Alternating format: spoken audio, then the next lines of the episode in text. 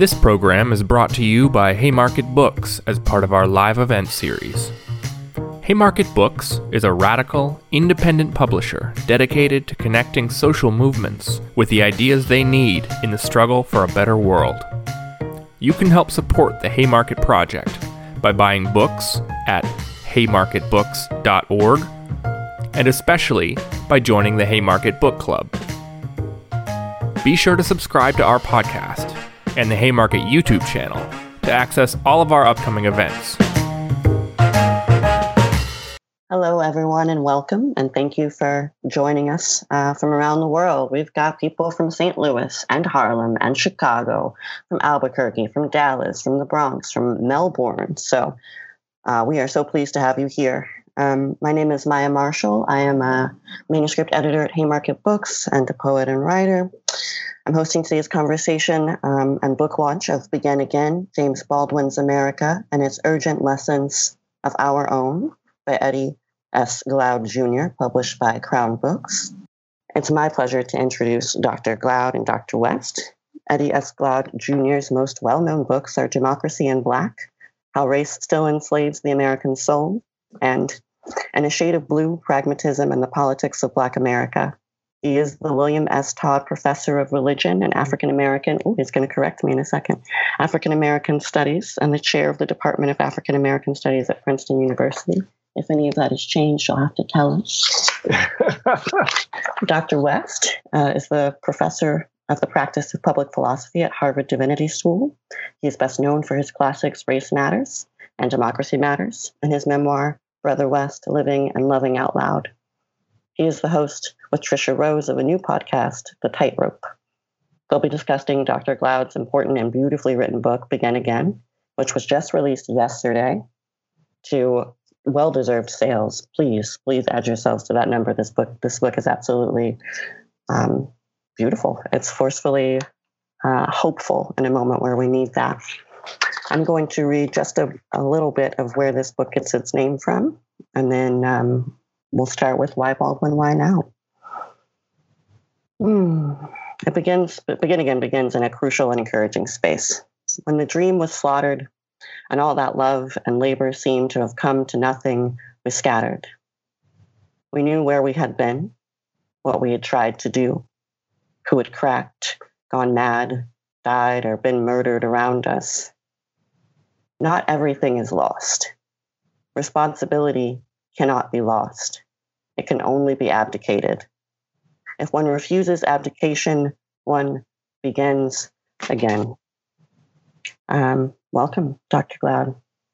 Thank you. Mm-hmm. I am so delighted to be here. Thank you, Maya. So happy to have you and so excited to jump in with this this question. Why? Why Baldwin and why now? Well, you know, I mean, we saw uh, first of all, just let me thank everybody for making this possible. All the folks at Haymarket Press, folk at Labyrinth. I want to specifically thank Dr. West, who who who has uh, been so important in my life, who has exhibited a kind of love that has enveloped me, that has made me possible. And so this is um, this is making my heart smile just to be with you in this moment. So uh, it's just exciting. I'm I'm 51 years old and I'm still giddy, Doc. This is this is hilarious. it's hilarious. Um, why Baldwin? Why now? You know, in some ways, we saw Baldwin emerge in the context of 2014 in some ways, and even before, as Black Lives Matter was beginning to give voice to its its own desire for a more just America. They were reaching uh, for Jimmy's voice.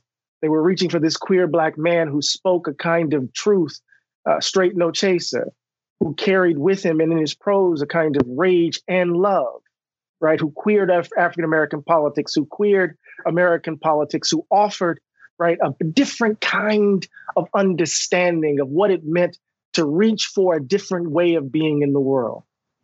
But I wanted to um, turn to Baldwin because I was trying to grapple with my own despair and disillusionment in this moment. So after the, the extraordinary uh, uh, moment of 2008 and the election of Barack Obama, and then we saw for eight years what that meant. And then we witnessed police murdering uh, our brothers and sisters, and we saw these young folk uh, in the streets risking life and limb. And then what do we see in response? Voter ID laws, voter suppression, and in the country vomited up Donald Trump. And so this was a moment of betrayal, of profound betrayal. The country had did it again.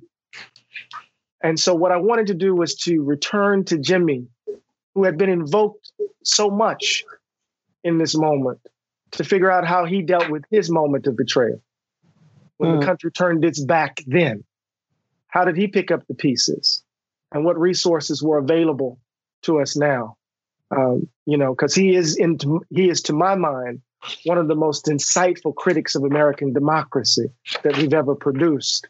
Um, and so it makes sense for me. Uh, it made sense for me to reach to reach for him in this moment. That makes perfect sense to me. Thank you for um, for situating us in what and what this book is, which is part biography, part history, part um, historical grounding of this moment in the the disappointment that followed the civil rights movement. Um, and you've pointed again to the notion of hope and this practice of constant rebuilding.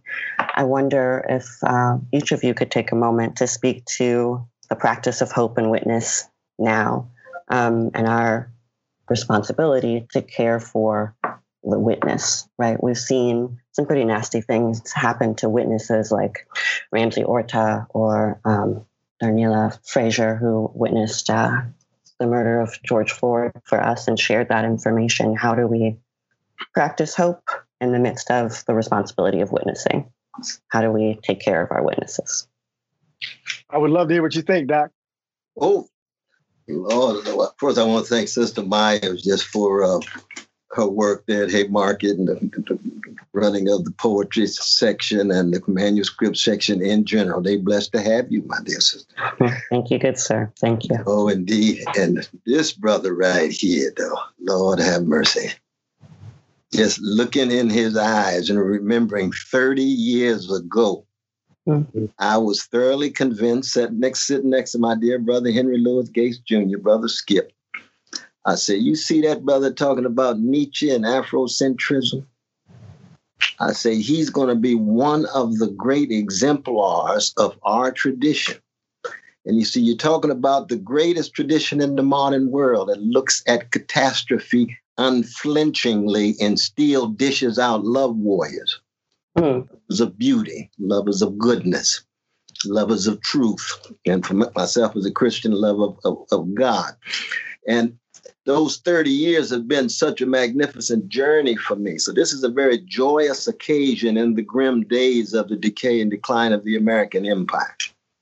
Be in dialogue, my dear brother Eddie. And see what you have in, in this text. And I, the people have, a, I want people to see what it looks like. see what it looks like. See what you have in this text is the way in which you attempt to regenerate and revitalize the greatness of a tradition mm. of Black intellectuals or any intellectuals concerned about Black doings and suffering. So he begins with Baldwin talking about the end of his life. Mm-hmm. This is how this is where hope comes from. I've tried to do my work, he says to my brother. I hope somebody will find when they dig in the wreckage and the rubbles and the ruins something that could be of use to them. Yes. To find the best of me. This is what we have in this text. That's why it really brings tears in one's eyes. You know, it's like uh, hearing the sister saying Aretha. Lo and behold, she started taking it to a whole new level. Said somebody listen to Mary Lou Williams on the piano, like Geri Allen, and say, I'm going to take Mary Lou to places she doesn't do, but I can't exist without Mary. Well, see, Eddie Glaude is the exemplary figure among others as well. We got some others. I know we got Jonathan out there, we got Mark, and we got William Hart, and old brother Dyson. As much as I'm going at that brother, he's part of that too. Uh, Imani Perry, of course, Farah Griffin. We got a whole cloud of witnesses mm-hmm. of trying to keep this tradition alive. So Eddie Glaude represents the voices of a cloud of witnesses, a custodian of a rich inheritance, and a caretaker of a great tradition of a hated people that still keep dishing out these levels of truth and beauty. So this is why to engage with somebody like Baldwin, who's exemplifies the highest levels of greatness. Mm. Greatness, not in terms of just sales. I'm so glad. I want the book to be number one. But the greatness of the text is not measured by just the numbers. It's measured by what went into it, the courage to think critically, the courage to love, and the courage to generate hope. And to mm. practice hope is to be connected to the best of one's tradition, to understand what has gone into the making and molding, that Moss Point kind of love, all the way down in Gut Bucket, magnificent Mississippi. You see, that's what's in it. Look at that smile. Look at that smile. That's what's in it. And to make that tradition available to the whole world, because the whole world's dealing with levels of different catastrophe. Mm-hmm. And you, people have been able to somehow keep keeping on, keep on pushing. And so that's what you actually get in Begin Again. And let's just be honest about it. It's the tear soaked, blood soaked, and yet soulful tradition. That's Absolutely. what you get in this text. Absolutely. You know, that Doc, first of all, I wish I, I, I hope my mama's listening that's what I want. I, I pray that she heard that because mm-hmm. that you're gonna bring me to tears. But but um, there's there's a line that there's so many lines in Jimmy mm. that blew that that will blow you away. But there's a moment in Istanbul. He's being interviewed uh, by Ebony, um, and he uses "Begin Again," and and Baldwin is sitting there, and it's 1970, I think and and the interviewer asks him, "What then about hope?" Because oh, yeah. Baldwin retreats. This is on page 145 in the text. I remember. I remember that. Right. Remember Baldwin I remember retreats. exactly what he said. He, I remember what he what said. Did he say? What did he say? He says hope must be invented every day. Every day. He invented every day. Is that right? That's right. Oh, you see, that's our tradition, brother. That's our tradition. That's our tradition. There, hope is not abstract. It's a verb. It's motion. It's movement. It's deed. It's praxis. And you got to be improvisational about it. You got to be jazz like about it. You got to be blues like about it. You better reinvent that thing every day. Good morning, heartache. I got to reinvent my fortifying resources to deal with that heartache, and it's gonna come back the next day. Exactly. come back the next day. It's gonna come back the next day. You get Billie Holiday echoing through with her genius, Baldwin right there. And the Baldwin, of course, he, he understands musicians mean the world to him.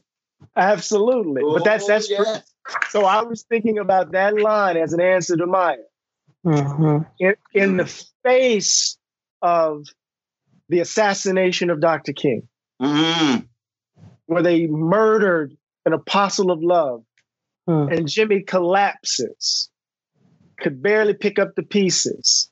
Yeah. Tries to commit suicide in 69. Mm-hmm. Has to find, you know, relationships collapsing around him. Still thinks he's this loveless child who's ugly because his daddy told him he was so ugly that he then believed that nobody could love that ugly little boy. Mm-hmm. Finds himself in Istanbul trying to figure out how to speak to this moment. And there he gives utterance to this line, this formulation that Doc just laid out. Hope is invented every day. Every day. Every day. Mm-hmm. No, that's that, that's real what, though, brother. That's what real. a necessary practice. What a necessary practice that we, in fact, are the hope.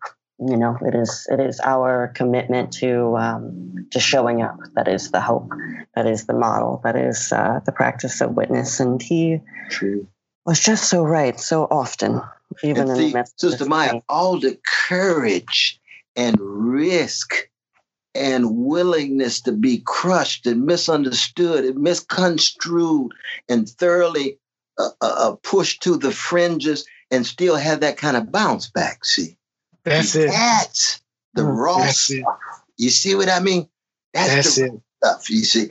So that, uh, you know, the, what we have in Brother Eddie's book here in the middle of a, a blues like situation in the U.S. empire, he's saying, well, you know, we blues people, this ain't new for us. We've been here before. Mm. Not this particular historical moment, but similar kinds of moments. And it's a human thing. It's not just a black thing, because black folk are human beings, presuppose, assume, don't have to prove nothing to nobody.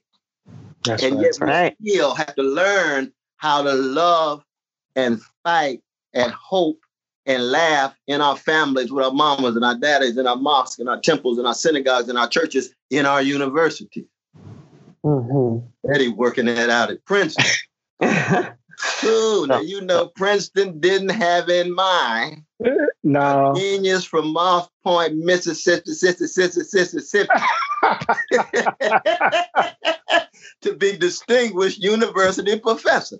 Now, Jeff Stout is not surprised. He's our fellow colleague and teacher. I'm not surprised. Albert Raboteau's not surprised. We, we got teachers and those who see us as we continue to grow and mature. We're not surprised.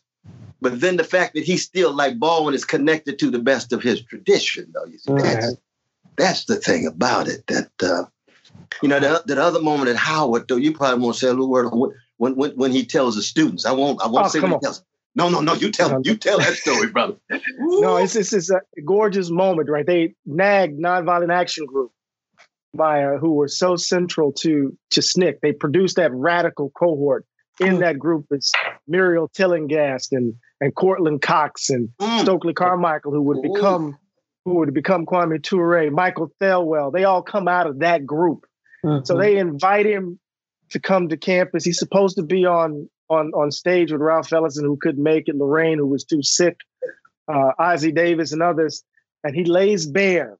But then they retreat after the the panel discussion. Malcolm was in that audience too. He said, whenever I'm in town and I hear this little brother's going to speak, I want to come hear him because I know he's going to speak the truth. They go to the apartment complex, the apartment of some one of the NAG members, and it's late night. Jimmy needs a scotch. There's no liquor. Somebody knows a bootlegger.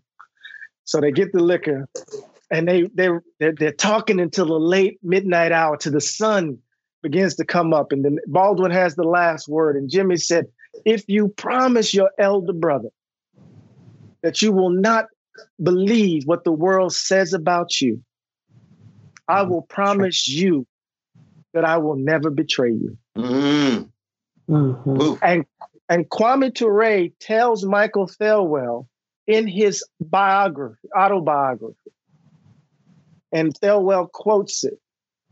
And Jimmy never betrayed us, no matter what they said about us. Never That's betrayed powerful. us. Now, I was sitting next to Stokely Carmichael Kwame Ture at the funeral, December 1987, St. John's Cathedral, when a genius named Baraka and another genius named Toni Morrison gave wow. their hearts, minds, and soul, and Stokely cried like a baby. Mm-hmm. I've traveled with Stokely, and he's not in the crying kind of. He ain't crying kind of brother. because he knew that given all the faults and foibles of all of us as human beings, Baldwin never sold out. He was never fake. He was never a phony. He was never a fraud. He was never a coward. Mm. Given all of his ups and downs, I mean, two suicide attempts, right? 55 and 69. Yeah, absolutely. Ooh. You see, he's wrestling with despair. That's true for all of us. All of us may not opt for that particular way of wrestling with it, he's wrestling with despair.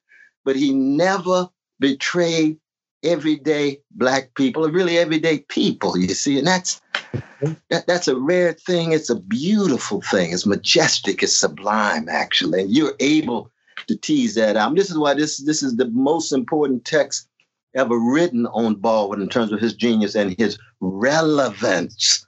Now, you know, Brother Ed's uh, public's check on Baldwin and the blues, I love. Mm. That connection to the, the music is, is, powerful.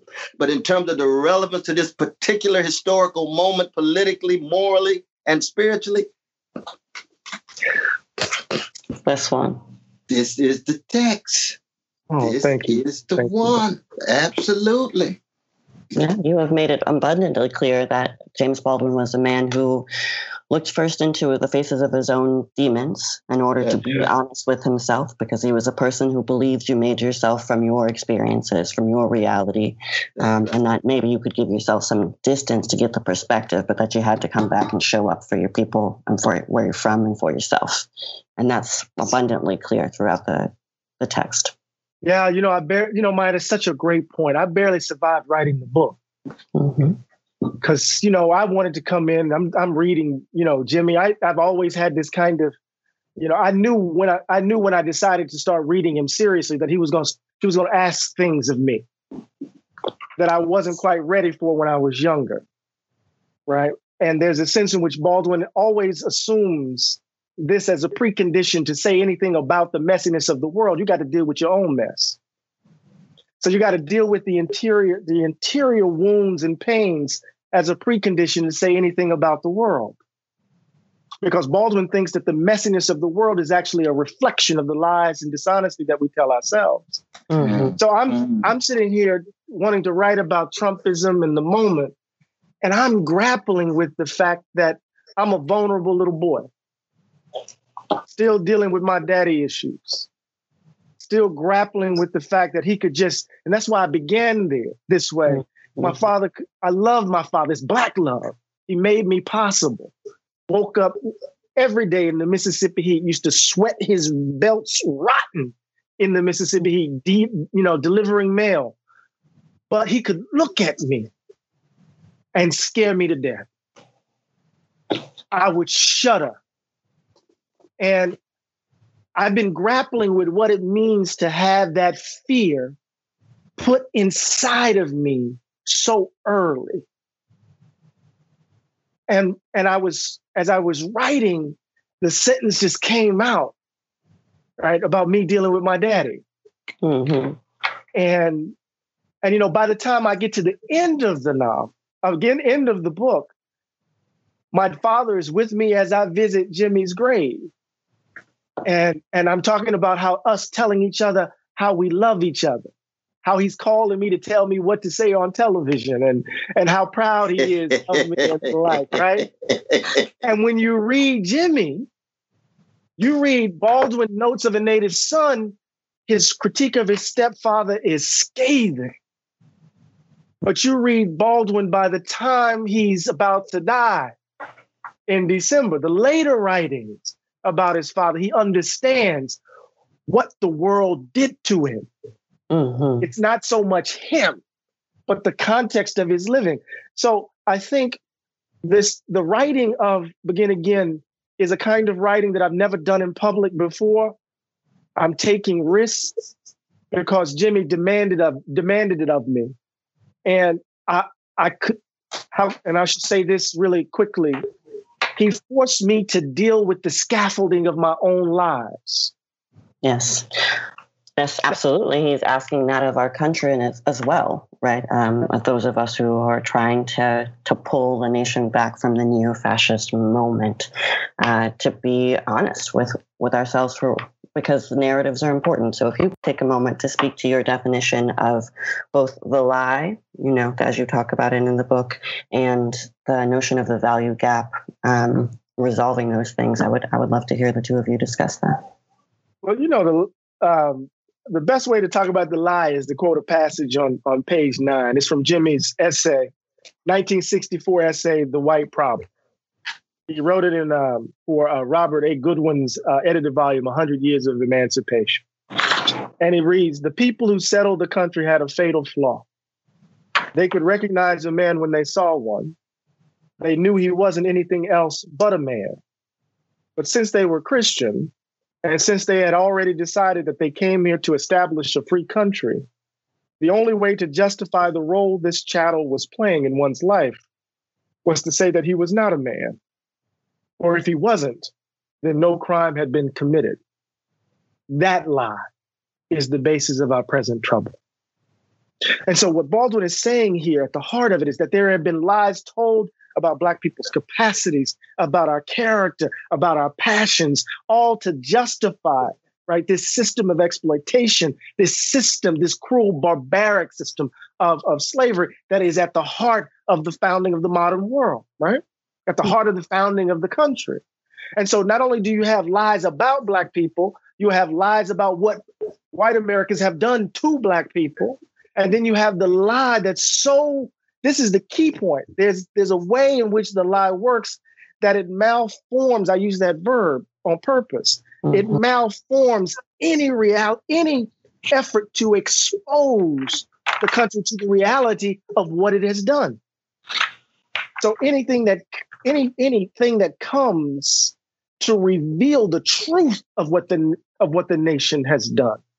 Mm-hmm. Right? What it has done to the native peoples, what it has done in Haiti and Cuba and the Philippines, what it has done in Hiroshima and Nagasaki, anything that actually reveals that America is not the shining city on the hill or the Redeemer Nation or the example of democracy achieved, right? Anything that anything that attempts to reveal that reality is immediately dismissed as heresy.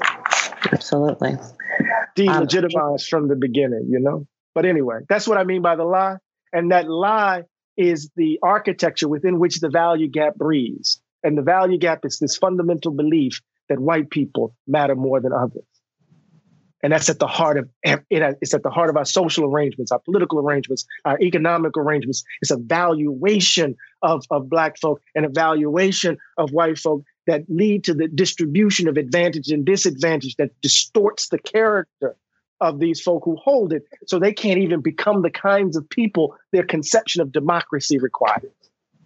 Absolutely. Sounds to me what you're saying is that um, the key tool we have to fighting that foundational fear that Audre Lorde says we're born with is to have a true reality, a sense of who we actually are, that we in fact are human without having to ask, that we are equal, that we are as important, that we are deserving of love, that we are not ugly, right? That's the sort of crucial truth we have to hold in our hearts in order to fight the fear that, that enters immediately at, at the beginning of our breath.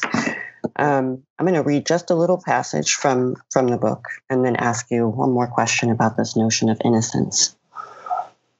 But the lie's most pernicious effect when it comes to our history is the malform events to fit the story whenever America's innocence is threatened by reality. When measured, measured against our actions, the story we have told ourselves about America being a divinely sanctioned nation, called to be a beacon of light and a moral force in the world, is a lie.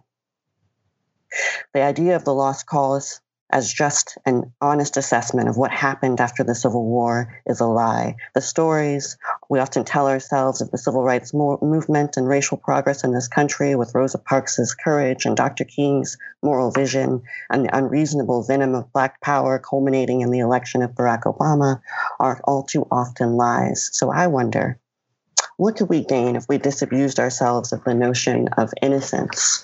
Um, as it relates to the citizenry and the state? Oh, what, you know, on one level, we could leave behind the swaddling clothing. we can we can become mature. Mm. We grow up. The lie keeps us in Never Never Land. Perpetual state of adolescence, so you don't have to be responsible for anything. Right? The lie uh, allows us to to exist in a kind of willful ignorance about what we have done and what we are doing. Remember that moment in Next Time in '63, right? When he talks about what is happening to Black folk, he says it's not it's not just that line that is echoed uh, in in in in uh, that uh, you know what's that movie with uh, uh, the late brother with Ice Cube and where he said they don't know either they don't know or they don't show. Remember that movie? Uh, Boys in the Hood. Oh, right? great John Singleton. John yes, Singleton, yes. right? It's not just simply if they don't know or they don't show. Remember that line? And what he's saying is it's not just not, it's not that they don't know, they willfully don't want to acknowledge what they're doing to millions of their fellows, right? And Baldwin says it's not enough that you can do that, but and then claim innocence. Innocence is the crime. Yes. Innocence is the crime. Right. But I think once we leave that behind, we're stepping into maturity. Mm-hmm. Right. Right. That's why I went to Corinthians. But anyway. yeah, but for me, see, part of the greatness of Baldwin is that he also knows how thick white supremacy is in the souls of black people. For real. And, Right. That the lie has been something that too many black people have consented to. So if you really believe you're less beautiful, less intelligent, less moral, if you run around scared, intimidated, and fearful all the time and laughing when it don't, it ain't funny, and scratching when it don't itch, you're just gonna wear a mask your whole life. So mm. Paul says the only thing that can break the back of fear is love. See, love of beauty will break you. Mm. Listen, to, yes. listen to the dramatics. You, you you listen to the emotions. You listen to so Coltrane. you got the pursuance in there twice. He's got the reference to that third part of a love supreme. Yeah, mm-hmm. so on the drums, and then Jimmy takes over on the bass. Then McCoy comes on the piano, then Jimmy on the bass. Then Train takes it off, and then they off the song. That that is the stuff that can break the back of fear, because fear is something that all human beings have to come to terms with. I mean, Audre Lorde, as, as Sister Maya pointed out, she understood that well. Lorraine Hansberry understood that well, and Raisin in the sun. People are fearful. The only way you grow into maturity is through a sense of history, your sense of memory, and the love that went into you that empowers you to break the kinds of anxieties that don't allow you to be the free person you ought to be. Uh, uh, and and and and and it, brother Eddie lays this out. Love forces us to take off the mask we know. Oh, right. Did not live within, but fear we cannot live without. You got to break it out. That's right. You got Muhammad Ali and Nina Simone. These are free black people. Yes. And Baldwin was part of that cloud of witnesses and brother Eddie. Now see, Eddie putting more responsibility on himself now because Baldwin, of course, was was was someone who was chewed up and spit out by the liberal establishment. That's why Brother Eddie argues No Name in the Street is a classic. Uh, Brother Skip, we love Skip. Brother Hilton, we love Hilton. they wrong. they say Baldwin was great and fire next time, and by no name in the street, he had lost his literary power. He was bitter. He was enraged. Now reread Glaude and get straightened out. there is a genius in Baldwin after the deaths of Malcolm and Martin and Medgar. There's a right. genius in Baldwin where the only thing he can fall back on is the love of his family, Mahalia Jackson, Ray Charles, and others, because as he got closer to death, which is true for all of us, that those things that really, really, really matter that can sustain you, that's where that's what you're gonna fall back on. Absolutely. It's gonna be grandmama and granddaddy and your kids and your friends and your partners and your intellectual ancestors like the uh, uh, yeah. uh, that, that we get involved with. Brother Eddie lays this out. He sure does you know, you know, Baldwin never stopped telling the truth, um, even when it seemed that he was fully disheartened. You know, Dr. Glaude points out a, a, a reading or a passage in that first um, couple of sections that's a, that could be read as saying, "Oh, Baldwin gave up," but what he did is he gave um, a framework for old age, right? Which is not something we introduce to uh, our young activists or talk about much at, at school. We talked mm-hmm. earlier about um, recursiveness about you know the a love supreme having that third movement where you sort of re uh, rehear the melody even though he's you know do, doing more for dissonance in order to show um, the beauty and the destruction in the lyric right? Like that's important. Um, i want to act i want to turn to this idea that dr glaude points out in the book of trauma me- memory right? Where, mm, where that sort of yeah. yes, riffing yes. comes out yeah. Because you didn't stop saying the same facts. You just had a different perspective, a new lens that comes with age and that comes with uh, devastation. Right. Yeah, you know, um, very true. I, I try to say that you know the, I think you know the ball, the scholarship around Jimmy is is much more um, articulated and and and and and and and it's it's just amazing to see the work with James Baldwin Review with Dwight uh, McBride and others. Uh, so the the traditional reading of old Baldwin, late Bald, early Baldwin, late Baldwin, uh, folk don't really buy into that anymore. That that that silly biography by James Campbell um, has been kind of displaced by others um, who have been working in, in in in in Jimmy's work. But I want to hold on to this claim that there's a continuity of theme uh, running through Jimmy. Mm-hmm. Uh, that he's grappling with ideas under different material conditions that change how he's thinking about love, identity, history, memory, right? How he's thinking about white supremacy and the like.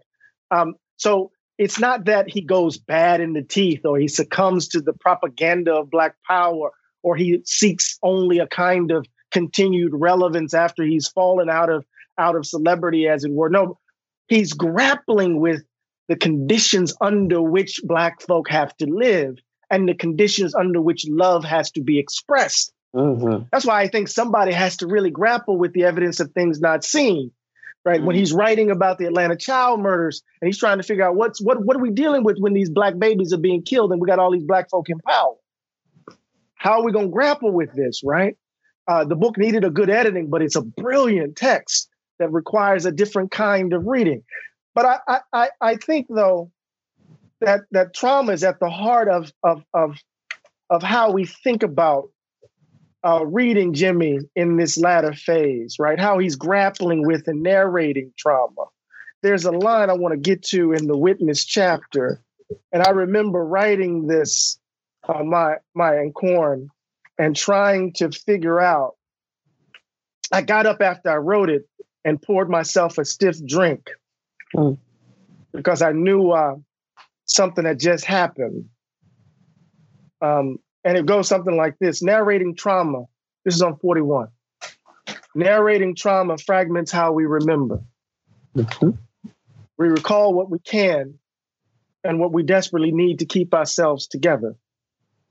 Wounds, historical and painfully present, threaten to rend the soul. And if that happens, nothing else matters. Telling the story of trauma in fits and starts isn't history in any formal sense. It is the way traumatic memory works, recollections caught in the pitch of battle between remembering and forgetting. That's Tony right there.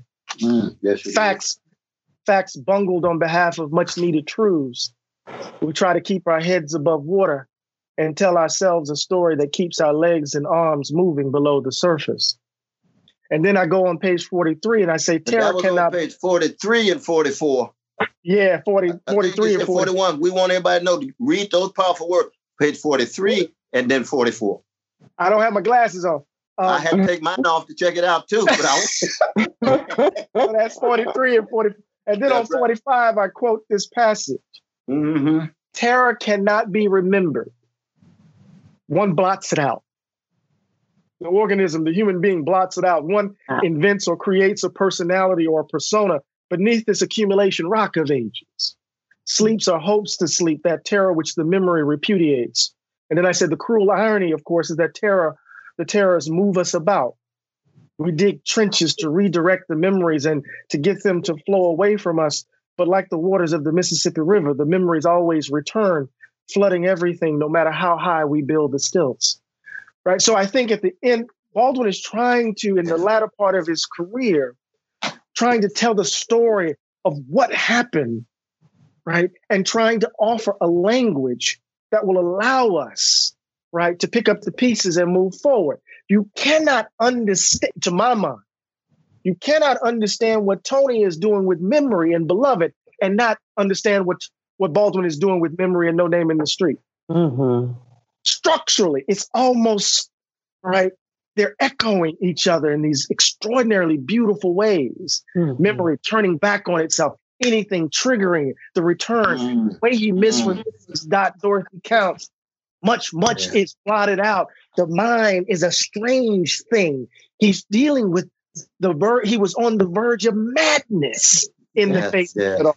Yes. And you're gonna dismiss that, Doc? You're gonna That's dismiss rich. that? That's rich. But back to Maya's reading, though, at the very beginning of our dialogue, where right before you talk about beginning again, you were talking about what is not lost. And what is not lost is responsibility. Mm-hmm. Responding, an ability to respond, accountability, accounting of oneself, accounting of one's community, accounting of one's society and the world answerability. You know, that's Brother Jeff's favorite. One of his favorite words, right? yeah, it is. with, with Brandom, we have to be able to answer one another. And you see, this is Baldwin gets this in black music. You see that the musicians must take responsibility for the notes they play, right or wrong, responsibility for the sound, responsibility for the impact on the audience, Are you going to touch the souls of the folk to enable them in such a way that they can be agents of love and hope?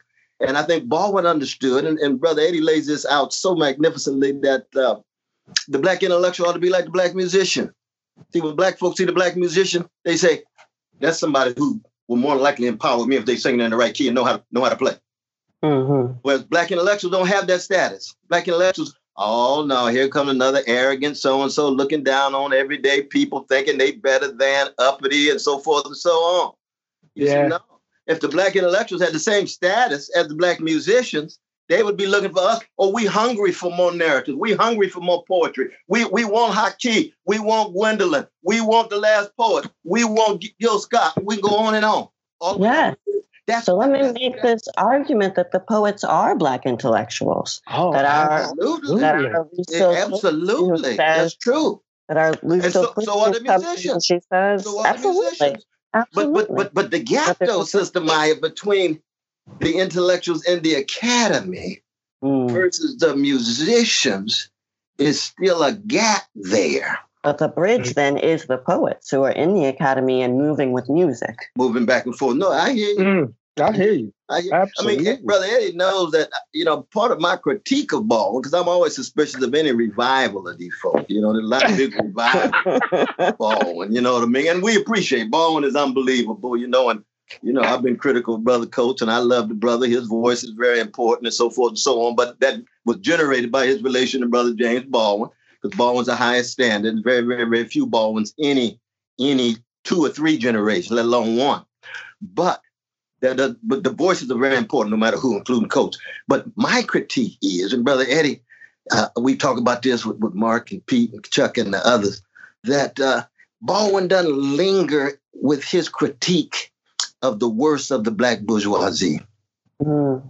His critique of white liberals is devastating. His critique of black liberals, underdeveloped.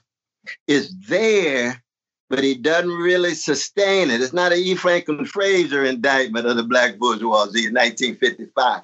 And you see, in the Obama, post Obama era that we live in, We've got to have a bold critique of the worst of the black bourgeoisie that has, in fact, too often turns its back to the black poor and black working class. Now, with the best of the black bourgeoisie, beautiful.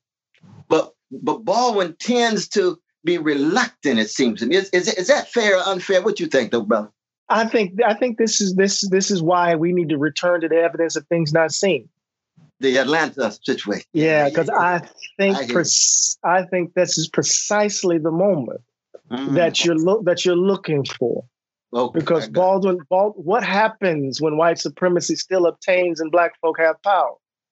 What are we to make of Atlanta, this representation of the very class that you're talking about? Mm-hmm. So white folk aren't the object in in the object of consideration in evidence of things not seen right? White supremacy. Right. He makes that wonderful distinction between white people and people who happen to be white, which I love. Right. Yeah. Trying to get us to pay attention to the ideology of whiteness. But the object of that critique is the way in which power functions and the way in which capitalism functions and what happens when we get access to it. Mm. And mm. white supremacy still obtains. And because the book is often I remember when I talked, interviewed Michael Thelwell for the book, I said, you know, uh, we got to return to evidence of things not seen. And, and Thelwell said, oh, hell no. he was like, nah, he just wrote that. It, it, was too quick. Jimmy probably was drunk when he wrote that, Eddie. I was like, but that, that probably, but that, that doesn't really lead us to the judgment of text. Mm-hmm. But uh, I think I think the general dismissal of that book uh, mm. cuts it off. I think it needs to be in because we don't read it because it's not in the price of the ticket. We don't read it because it's not in the Library of America uh, collection. So it kind of right. dangles out there. And I think that's exactly where we would look for that critique you're looking for. Because what happens is the black intelligentsia gets so disarmed in the age of Obama. So that we didn't have enough critical voices telling the truth about the connections to Wall Street and drones and empire and so forth. Everybody wanted to protect him. Well, black unity is a beautiful thing. Black solidarity is different. See, black solidarity means the you put a primacy on the least of these. I go biblical. The poor, the working classes, the, the, the, the widows, the fatherless, not just the highly successful ones who are doing well. They're not the measure of how Black people are doing. You are absolutely right. right. You see what I mean? So, You're right. Mm-hmm. I want to ask before we pivot, because we're about to move to this part where the questions come. In oh, addition oh, okay. to, to, people like Keeanga-Yamahtta Taylor, who are who did critique Obama, um, oh, who are critiquing. strong. She's still as strong as can be. And she at Princeton too. What's I'm going like, on at Princeton? Wildly, I'm oh, wildly proud of her. But I want to ask one more question with with this this framework framework that Dr. West has provided to us before we transition to um, to the questions from the audience. So, can you speak to the possibility of genuinely multiracial democracy while capitalism persists? Doc, you want to take that, or you want well, I, I, got a whole lot to say, but you uh, you you go and break loose on that one, my brother. Uh, of, you know, of course. I mean, we have to have we have the freedom dream, right? Uh, that it have. I think there's a, a possibility for uh, a multiracial coalition to to to to speak to the contradictions of capitalism in this moment. Um, but I don't. As long as capitalism obtains, there's going to be the view that some people are disposable it seems to me. Works in um, tandem with white supremacy in that way. Oh, oh, well, racial capitalism is what it is, right? And so part of, but but that doesn't preclude, because I, if I understand the question, it doesn't preclude the possibility of multiracial coalition to actually strike the blow to the, to what capitalism is all, because the contradictions are in full view.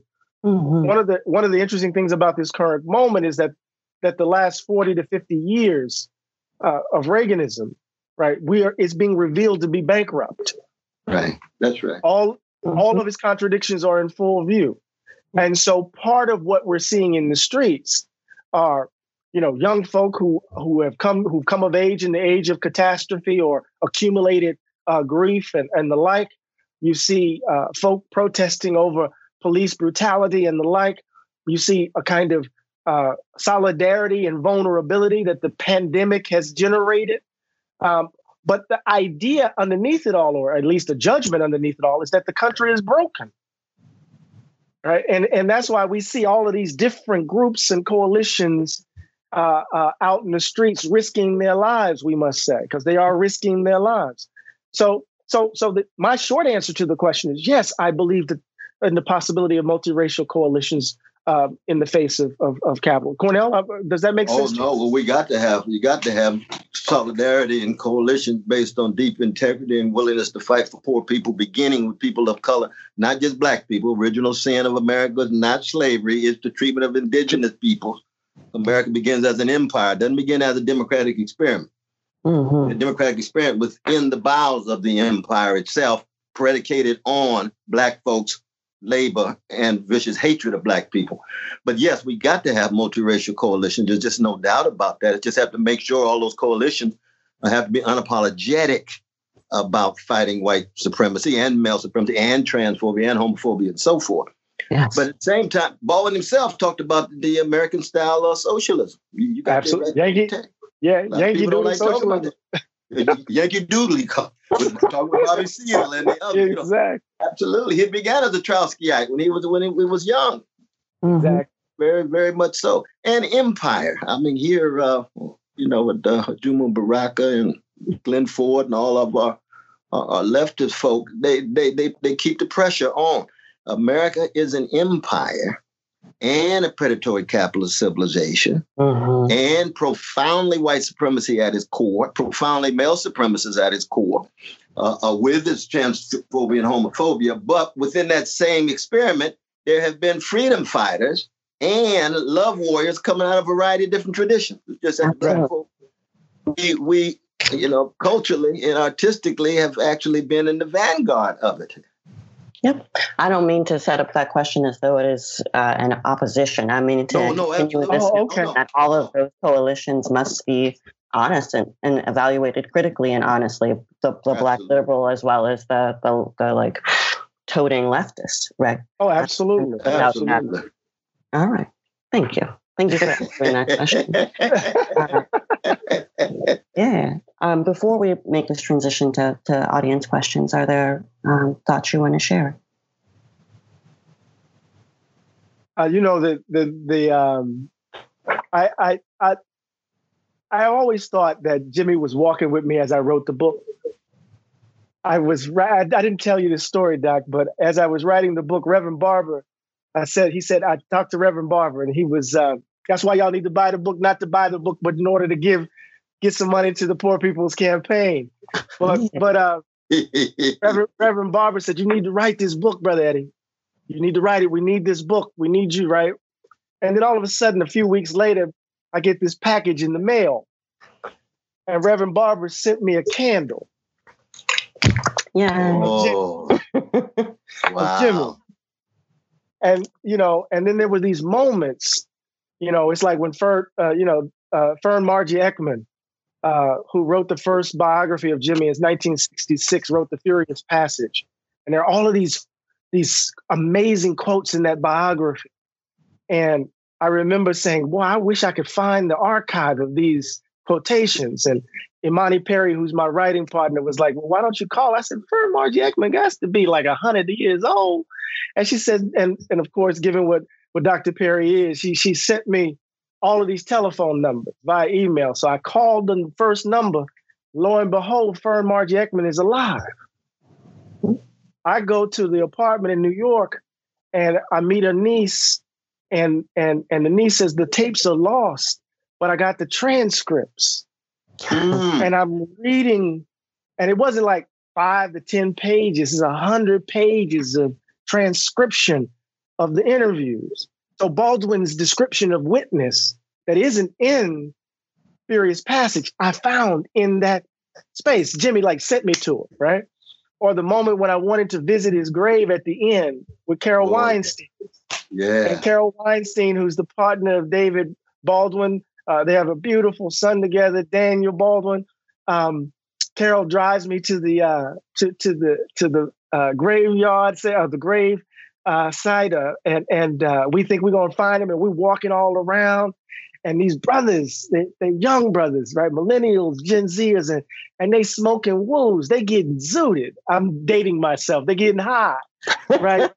and uh, roll down the window, Doc, and the weed, it was loud. Weed just came in strong. And, and you know, we asked him, I, I write about this at the end of the book. We said, Yo, do you know where James Baldwin's grave is? Brother turns around and he says, No, we don't know, but he might be buried near Malcolm, and Malcolm is over there. Hmm. And Carol says, Nah, he's not buried near Malcolm. So then we would return. I find Jimmy, and he's right behind the young folk Hmm. In Wow. plain sight, bruh, Mm. waiting for us. Wow. Waiting for us. Wow. that's the conclusion I draw. He's been waiting to see what this history will do for us, and he still waits. Thank you. Digging, digging in the The wreckage. ruins. And Digging in the wreckage. I mean, the third American founding that you talk about in the last pages of the text, very similar in some ways to what Brother Barber talks about in Third Reconstruction. To exactly. begin anew means a, a massive, radical, democratic awakening. Mhm. Keep track of all of the various forms of domination and, and, and various forms of evil in the American empire. Uh, um, brother, this is a this is a text that is timely and will be timeless in terms of folk who will be reading it many, many years after the graves have the worms have our bodies. I could tell you, tell you that. And Sister Maya, let me say this before we turn to the questions. Doc talked about the love. This man has loved me to death. And without his love and example, um, none of this would be possible. Um, he loved me into understanding that this country boy from Mississippi could could say something in the world. Gave me gave me the authority to believe in myself and to understand that I had the capacity to think with anybody, to walk in any room, to be a free black man, Yeah. and to understand what it means to walk in love. So he poured all his love in me, and I just want to give him all the glory.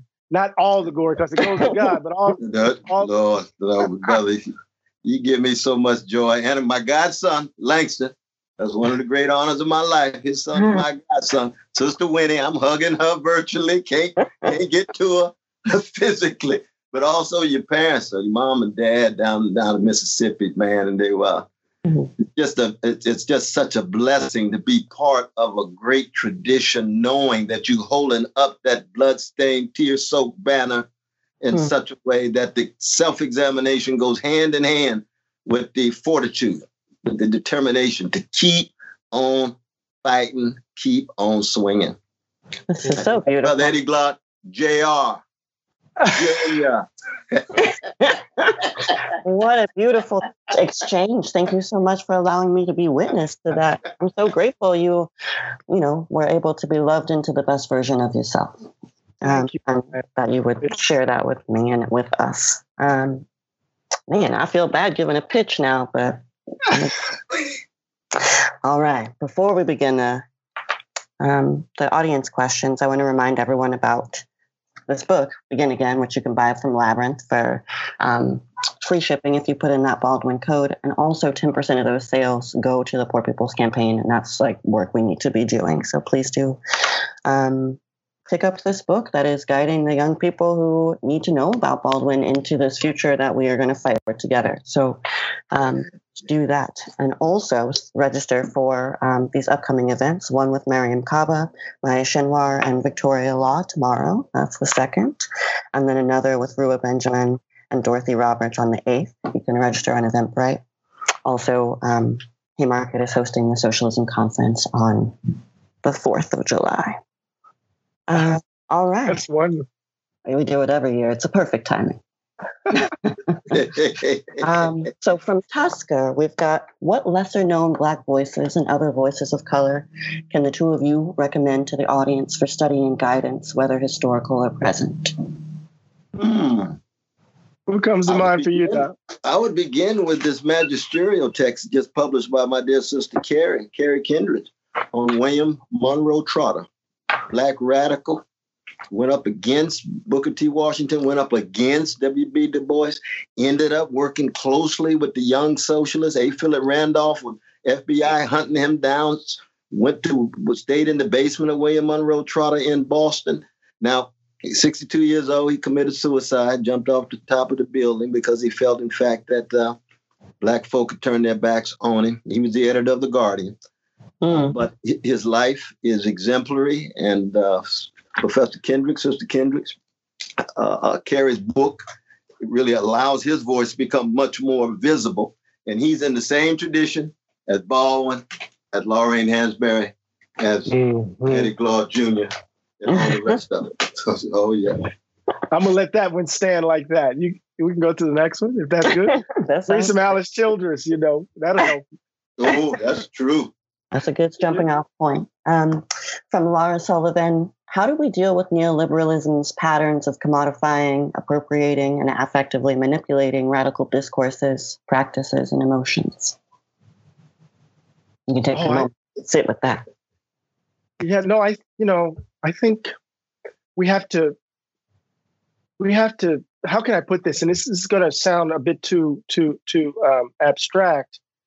Um, but I think we have to figure out how to be together differently under these contemporary moral, con- under the, the contemporary material conditions, right?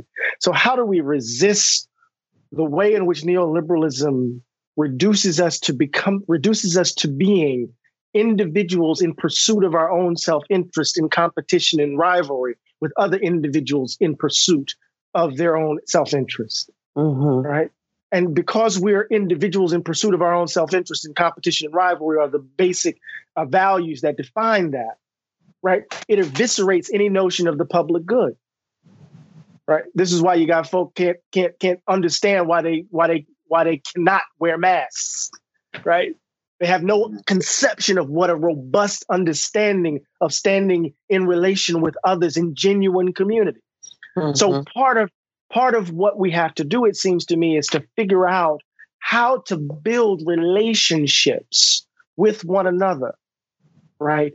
Uh, that in some ways hold off that model, that way of being in the world, right? Build communities of love that allow you to laugh full belly laughs, to be rageful, right? Those yeah. folk who will enable you, right, to reach for a different way of being in the world, right? And I'm not trying to sound like Alasdair MacIntyre, Doc, and talking about creating these little pockets where you can go off and, and run away from, from modernity. But I am saying that their way, how we forge relationships with one another becomes an active political gesture in this moment, it seems to me. Does that make sense, Doc, or is that too? Oh, absolutely. And the joy that you have in those relationships have to be deeper than the pleasure you get in other corners of the world, in other corners of the uh, uh, of the community.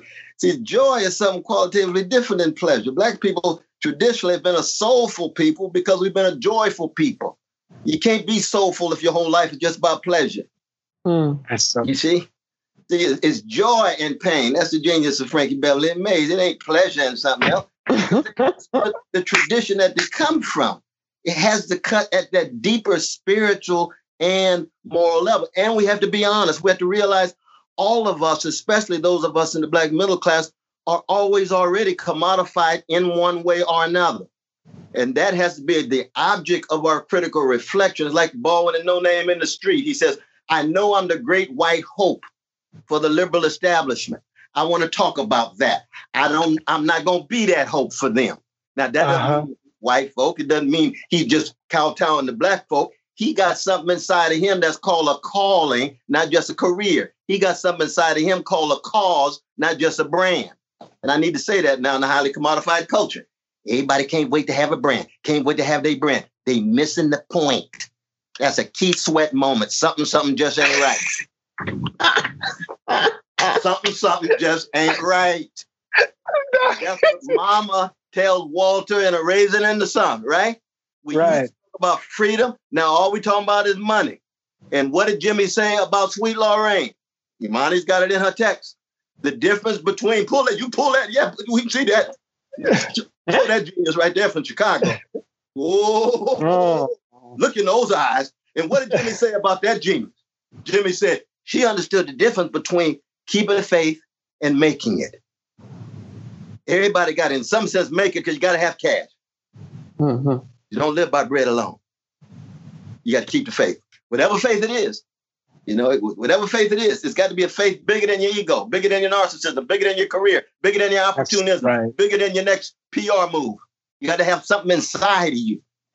And right. brother Eddie Glaude, he got something inside of him that he had before I even set eyes on him. It's mm. integrity, integrity and empathy. Absolutely. Mm. Yeah, that, that's Morehouse as well as Mississippi. I'm gonna give Morehouse some credit here. that's Morehouse too. That's Morehouse too.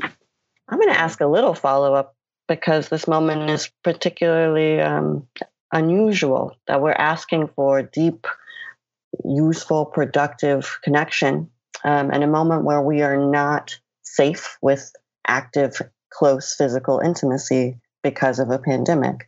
How do we build real closeness in a digital era? You know, when we're sort of trapped on platforms that are capitalist projects and that are, you know, uh, fast forms of the kind of developed relationships or community based ties that we would make in person otherwise. Yeah, that's a hard question. Well, that's you know? a profound question. You asking yeah. all profound questions yeah, that's a hard question, Maya. Um, I mean, you know, it's you know, I'm thinking about Wilna Julmist, Julmist, Julmist, mm. Wilna Julmist, Paul Taylor's wife, mm. his partner. She lost her mama to COVID nineteen, and she couldn't go home to say goodbye to her. couldn't send her home right because she was worried about coronavirus and her children. Mm-hmm. And you think about Wynton Marsalis and his daddy. As complicated as that relationship. Oh yeah, brother Ellis, brother Ellis, we love him. We love him. Never forget him. Mm-hmm. They couldn't do a second. They couldn't do a second line for him in, in New Orleans. Can you imagine that? They couldn't send him home right so there's there there's a way there are ways in which um, this current pandemic has has um, has has interrupted touch, has given grief a different sort of register. It gives it an edge. Because um, grief now comes with regret. Mm. And, and, grief and regret is is dangerous. Right? Mama, I wish I could have said to you that I, I was sorry before you before you mm-hmm. went away. I wish I could have mm-hmm. resolved X, Y, and Z.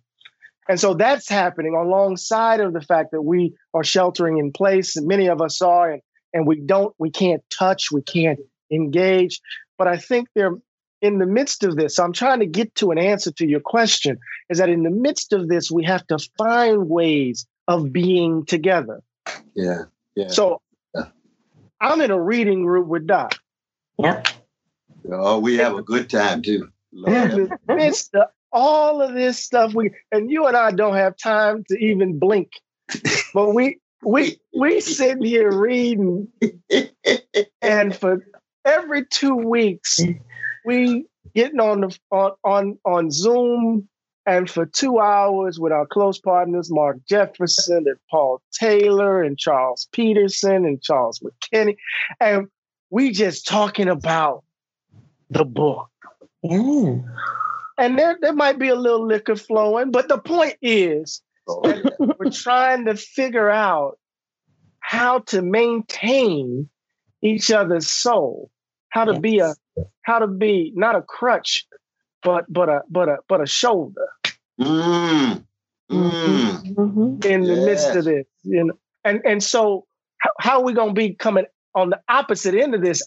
You know, the way in which we're trying to continue community and stand in right relation with each other under these conditions Mm-hmm. What it will look like when we get on the other side of this mm-hmm. might even be, it might just be even deeper, if that makes sense. I certainly oh. hope so. And I think that's a real possibility out of the project of making time for one another, which seems to be the core of your answer. You remember that part two of Coltrane's Love Supreme's resolution? That's right. We got to resolve ourselves, tied to the pursuance. Mm-hmm. We resolve ourselves nothing will get in the way of our love of each other. Yes. Thank from you, a people whose child could have been born in Virginia and got sold to Houston, Texas. Yeah. Never forgot about that precious little black baby. And as soon as you get free, you, you got to walk from Virginia to Texas. You going to get that precious little girl. That's oh, right. Resolve that nothing will get in the way of the love that we have for the people. Mm-hmm. That's right. And and whatever it takes, we got to be improvisation, got to be flexible, prudent, protein, and so forth. But whatever it takes, and I think that's part again of, of the great tradition that we started this dialogue. Absolutely, so very much so, very much so. But Sister Maya, you have teased out of us things that haven't flowed. I've been knowing this brother for 30 30 years. years. Wow. I've been waiting my life to be in conversations like these, and I'm, I'm hoping I came prepared. I'm pleased to talk to you and grateful for your empathy and your patience and the time you're given to us. Um, I think it transitions into this question of how we raise our Black children. I haven't been a child for a long time, but I was raised by Black people who love Black people um, and mm-hmm. uh, who care for our souls and our intellects. And there is a question here about how we raise our Black children. So, from William or Aureliana, that's how I feel raising my Black children. How do we negotiate our own radicalized trauma while trying to give enough sunscreen for our children to not get burnt in the white streets? Mm. Wow. Yeah. You know, there's this wonderful line and there's this wonderful moment in the uses of the blues uh, where Jimmy rejects a certain description of the Negro problem, right? He says, I don't know what people mean by the Negro problem, right? But what we mean by the Negro problem is that we got to try to keep whatever this world is saying about our children from taking root into in them. Trying to keep whatever the world is saying about them from taking root in their spirits, in their souls. Yeah. Right? Those yeah. thousand cuts daily, right?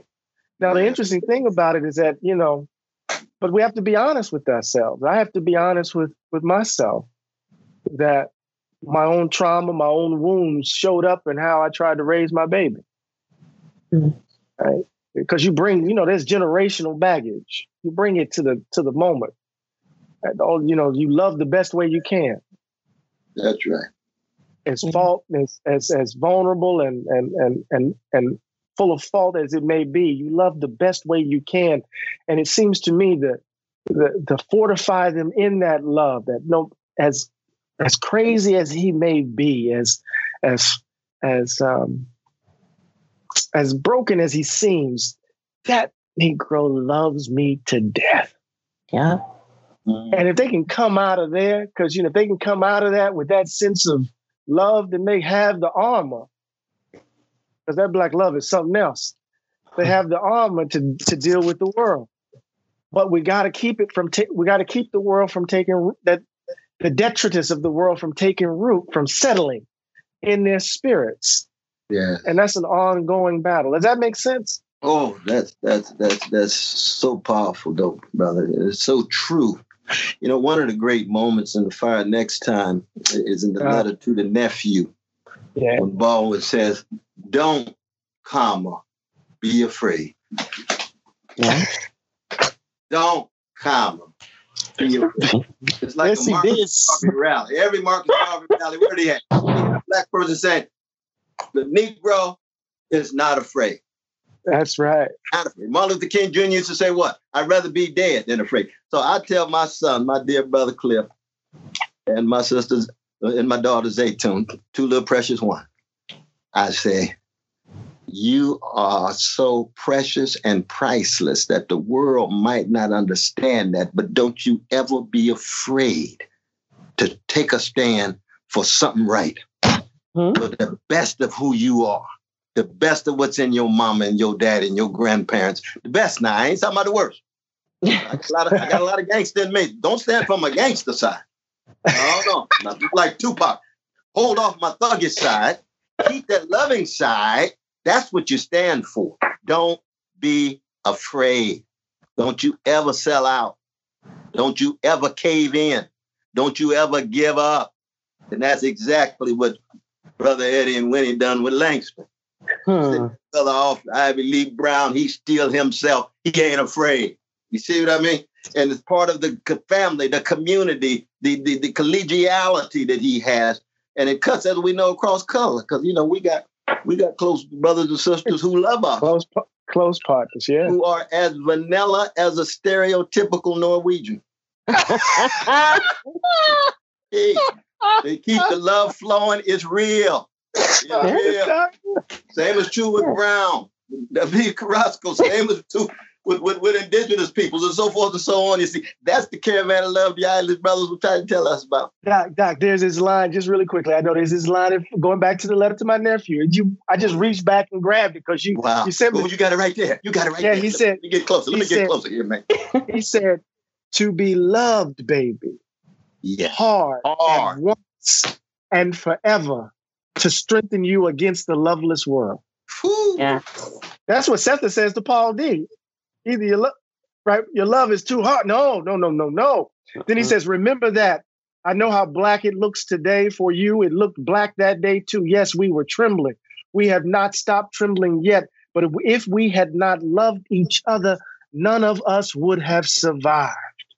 And now you must survive because we love you and for the sake of your children and your children's children.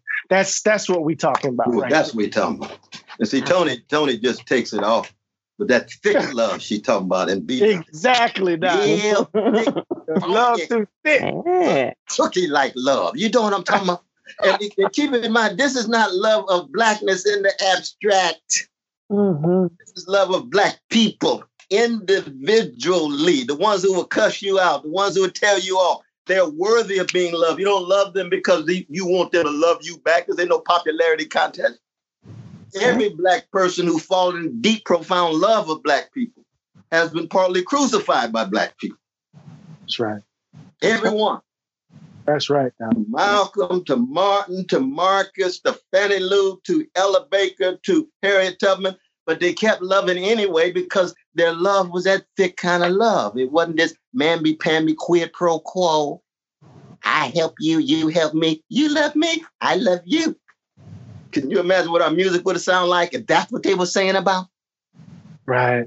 Right. Oh, Lord have mercy. I mean, thank you for that uh, robust and joyful answer, joyous, joyous answer to this question. Um, that gets back to this, uh, or that's a, a part of the idea of forgiveness, right? Like James Baldwin was, um, he, he, had hated his father for reasons that people hate their parents, and then he chose to let go of that um, because of something you point out in the in the book, Dr. Glaude. You say uh, without the what is it? Is it the developing? Okay, well, anyway, he had let go of the um, of the hatred because he needed to, um, mm. but also because what we're afraid of when we let go of a crutch is that we'll feel pain, right? So what you've given mm-hmm. children is the ability to to feel the pain and move through it and then accept their parents as real fallible human beings who deserve that thick kind of love that's yeah. what we give to ourselves um, and i think the gift of, of having a parent who is an adult while you are an adult um, so that we can learn then to parent those of us who who choose to uh, thank you for that pivot and i think one more one more big question sure, we'll... sure sure all right what do you, this is from Nissan Searless. What do you think Baldwin would have to offer Black liberation organizers who are facing a deeply militarized police department and a resurgence of proud white supremacist violence? Hmm. Well, that's a really that's an interesting question, and I wouldn't dare try to to suggest that I would be able to to to to anticipate Baldwin's words in this moment. I would just, you know, direct you to the to to to to the wreckage, mm-hmm. to search to search within his corpus because I think he has language for us to speak to the moment. And you know, he he said he they asked him this question in Esquire in 1968, and he said, I know. They said, well, what would you say to the folk who are out in the street? Uh, he, he said, well, you know, I wouldn't tell them not to get their guns. I wouldn't sure. tell them, and I'm paraphrasing, I wouldn't tell them not to fight and to defend themselves. And I would say to him, and I'm paraphrasing here, if you're going if you're gonna blow, if you're gonna kill that white man, if you're gonna blow his brains out, if you're gonna shoot him, which it may come to, he said, don't hate him because the hatred will corrode the soul, you know? Mm. Because at the heart at the heart of Jimmy's project, it seems to me is a moral concern about who who do we take ourselves to be? Who do we aspire to be?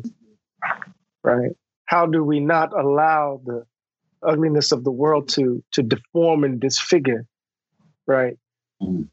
The soul, right? As we engage in this arduous task of self-creation right, under these captive conditions. So, what would he say? Fight, fight to your last breath, because that's what he said. But don't, but do it in the name of love, not not in the name of hate. That's right. That's right. Doc, Oh, that's that's that's eloquence. That's wisdom speaking, my brother. That's wisdom speaking. And we could say, even though we should never speak for Brother Baldwin, that when he went to the heart of American apartheid, U.S. neo slavery, terror, terrorism, and trauma, called Jim Crow and Jane Crow, that's what he was up against. He got off that plane and that bus and he walked into this militarized zone, mm-hmm. lynchings and various vicious attacks and what have you. And what he, first thing I think he, he accents is how is it that black folk are able to keep their souls intact? Mm. See, that's a moral and a spiritual question. They didn't have a lot of political power, they didn't have a lot of economic power. They had a richness, they had a depth, they had a tremendous uh, uh, uh, uh breath of something cultural and moral and spiritual that actually made them morally superior than the white supremacists. Not because they were born that way, because their tradition under tremendous blood, sweat, and tears had produced them in that way. And that blew his mind because see, he he used to Harlem. And you know, the, the black version of urbanicity in, in Harlem is different than the black version of rural rural Mississippi. we, all, real, for real. we all New World Africans, but we got different circumstances. Mhm. The, the, the speed of walking and a whole lot of other things is going on there, you see. And so uh, uh, it, it blew his mind to encounter such a great people spiritually and morally under those kind of militarized conditions. That's the standards we have to keep as we move into the 21st century. And it's a very difficult standard because we've experienced, you know, strong moral decline in, in Black America because of commodification and commercialization that, Maya was talking about, and because the white supremacy so easily gets inside of us that we don't extricate it, as it were. But as long as we try to de-niggerize ourselves in the name of love, where whiteness or white people are not the point of reference, if you so obsessed with hating Yes. white folk, they steal your point of reference. Yes. You're in a world of trouble. You're in a Yeah. world of trouble. You're still captive. You're still trapped. You see. Now, if you're loving white folk and not loving black folk, you're sick. You're pathological. It's true. and pathology, you know, is is is, is out there. Real a talk. number of different ways. You see, that's what it is to deniggerize yourself by means of the SS2 tradition. That's what our churches ought to be doing. That's what our, our mosque ought to be doing. That's what our synagogues ought to be doing. That's what our poets at their height do. That's what our musicians at their height do. You see what I mean? Come Mhm. get this love so you never get niggerized in such a way that you forget that you're part of a great tradition. Yes. Yes. So let us let us end there. I'm going to bring up the name of a great poet, uh, Jericho Brown, who wrote a book called The Tradition, directly in response, I believe, to Dr. to Mr. James Baldwin, who said, "Let's begin in love and end there." Mm. Um, That is the last question here. Uh, you spoke about verb as a praxis, a praxis uh, and to, and we've just spoken to the notion of radical love and what it looks like and how it has shaped this movement. We begin in love, and we end there. So thank you both so much for coming to speak with us. Thank you all for uh, attending this this Haymarket reading, and I hope that we'll see you at the next one. Thank you. Thank you. you, Sister Love you, Maya. Doc. Thank you. And Thank brother, you, Maya. brother Eddie, man, brother Eddie. Woo. Lord have mercy. What a love warrior you are at the deepest level, man. And we're gonna be faithful unto death. We made a covenant. We're gonna go down swinging. Oh, We're gonna go down. I'll, I'll go down before him, but I'll go down with a smile on my face because I know the tradition continue on. I love you to death, brother. Oh How my God. wonderful. Love you to death, my brother. Thank you both. Be so well. Take a Thanks for listening. If you liked this episode, subscribe to our podcast and to the Haymarket Books YouTube channel, where events like this one are hosted live. And don't forget to check out haymarketbooks.org.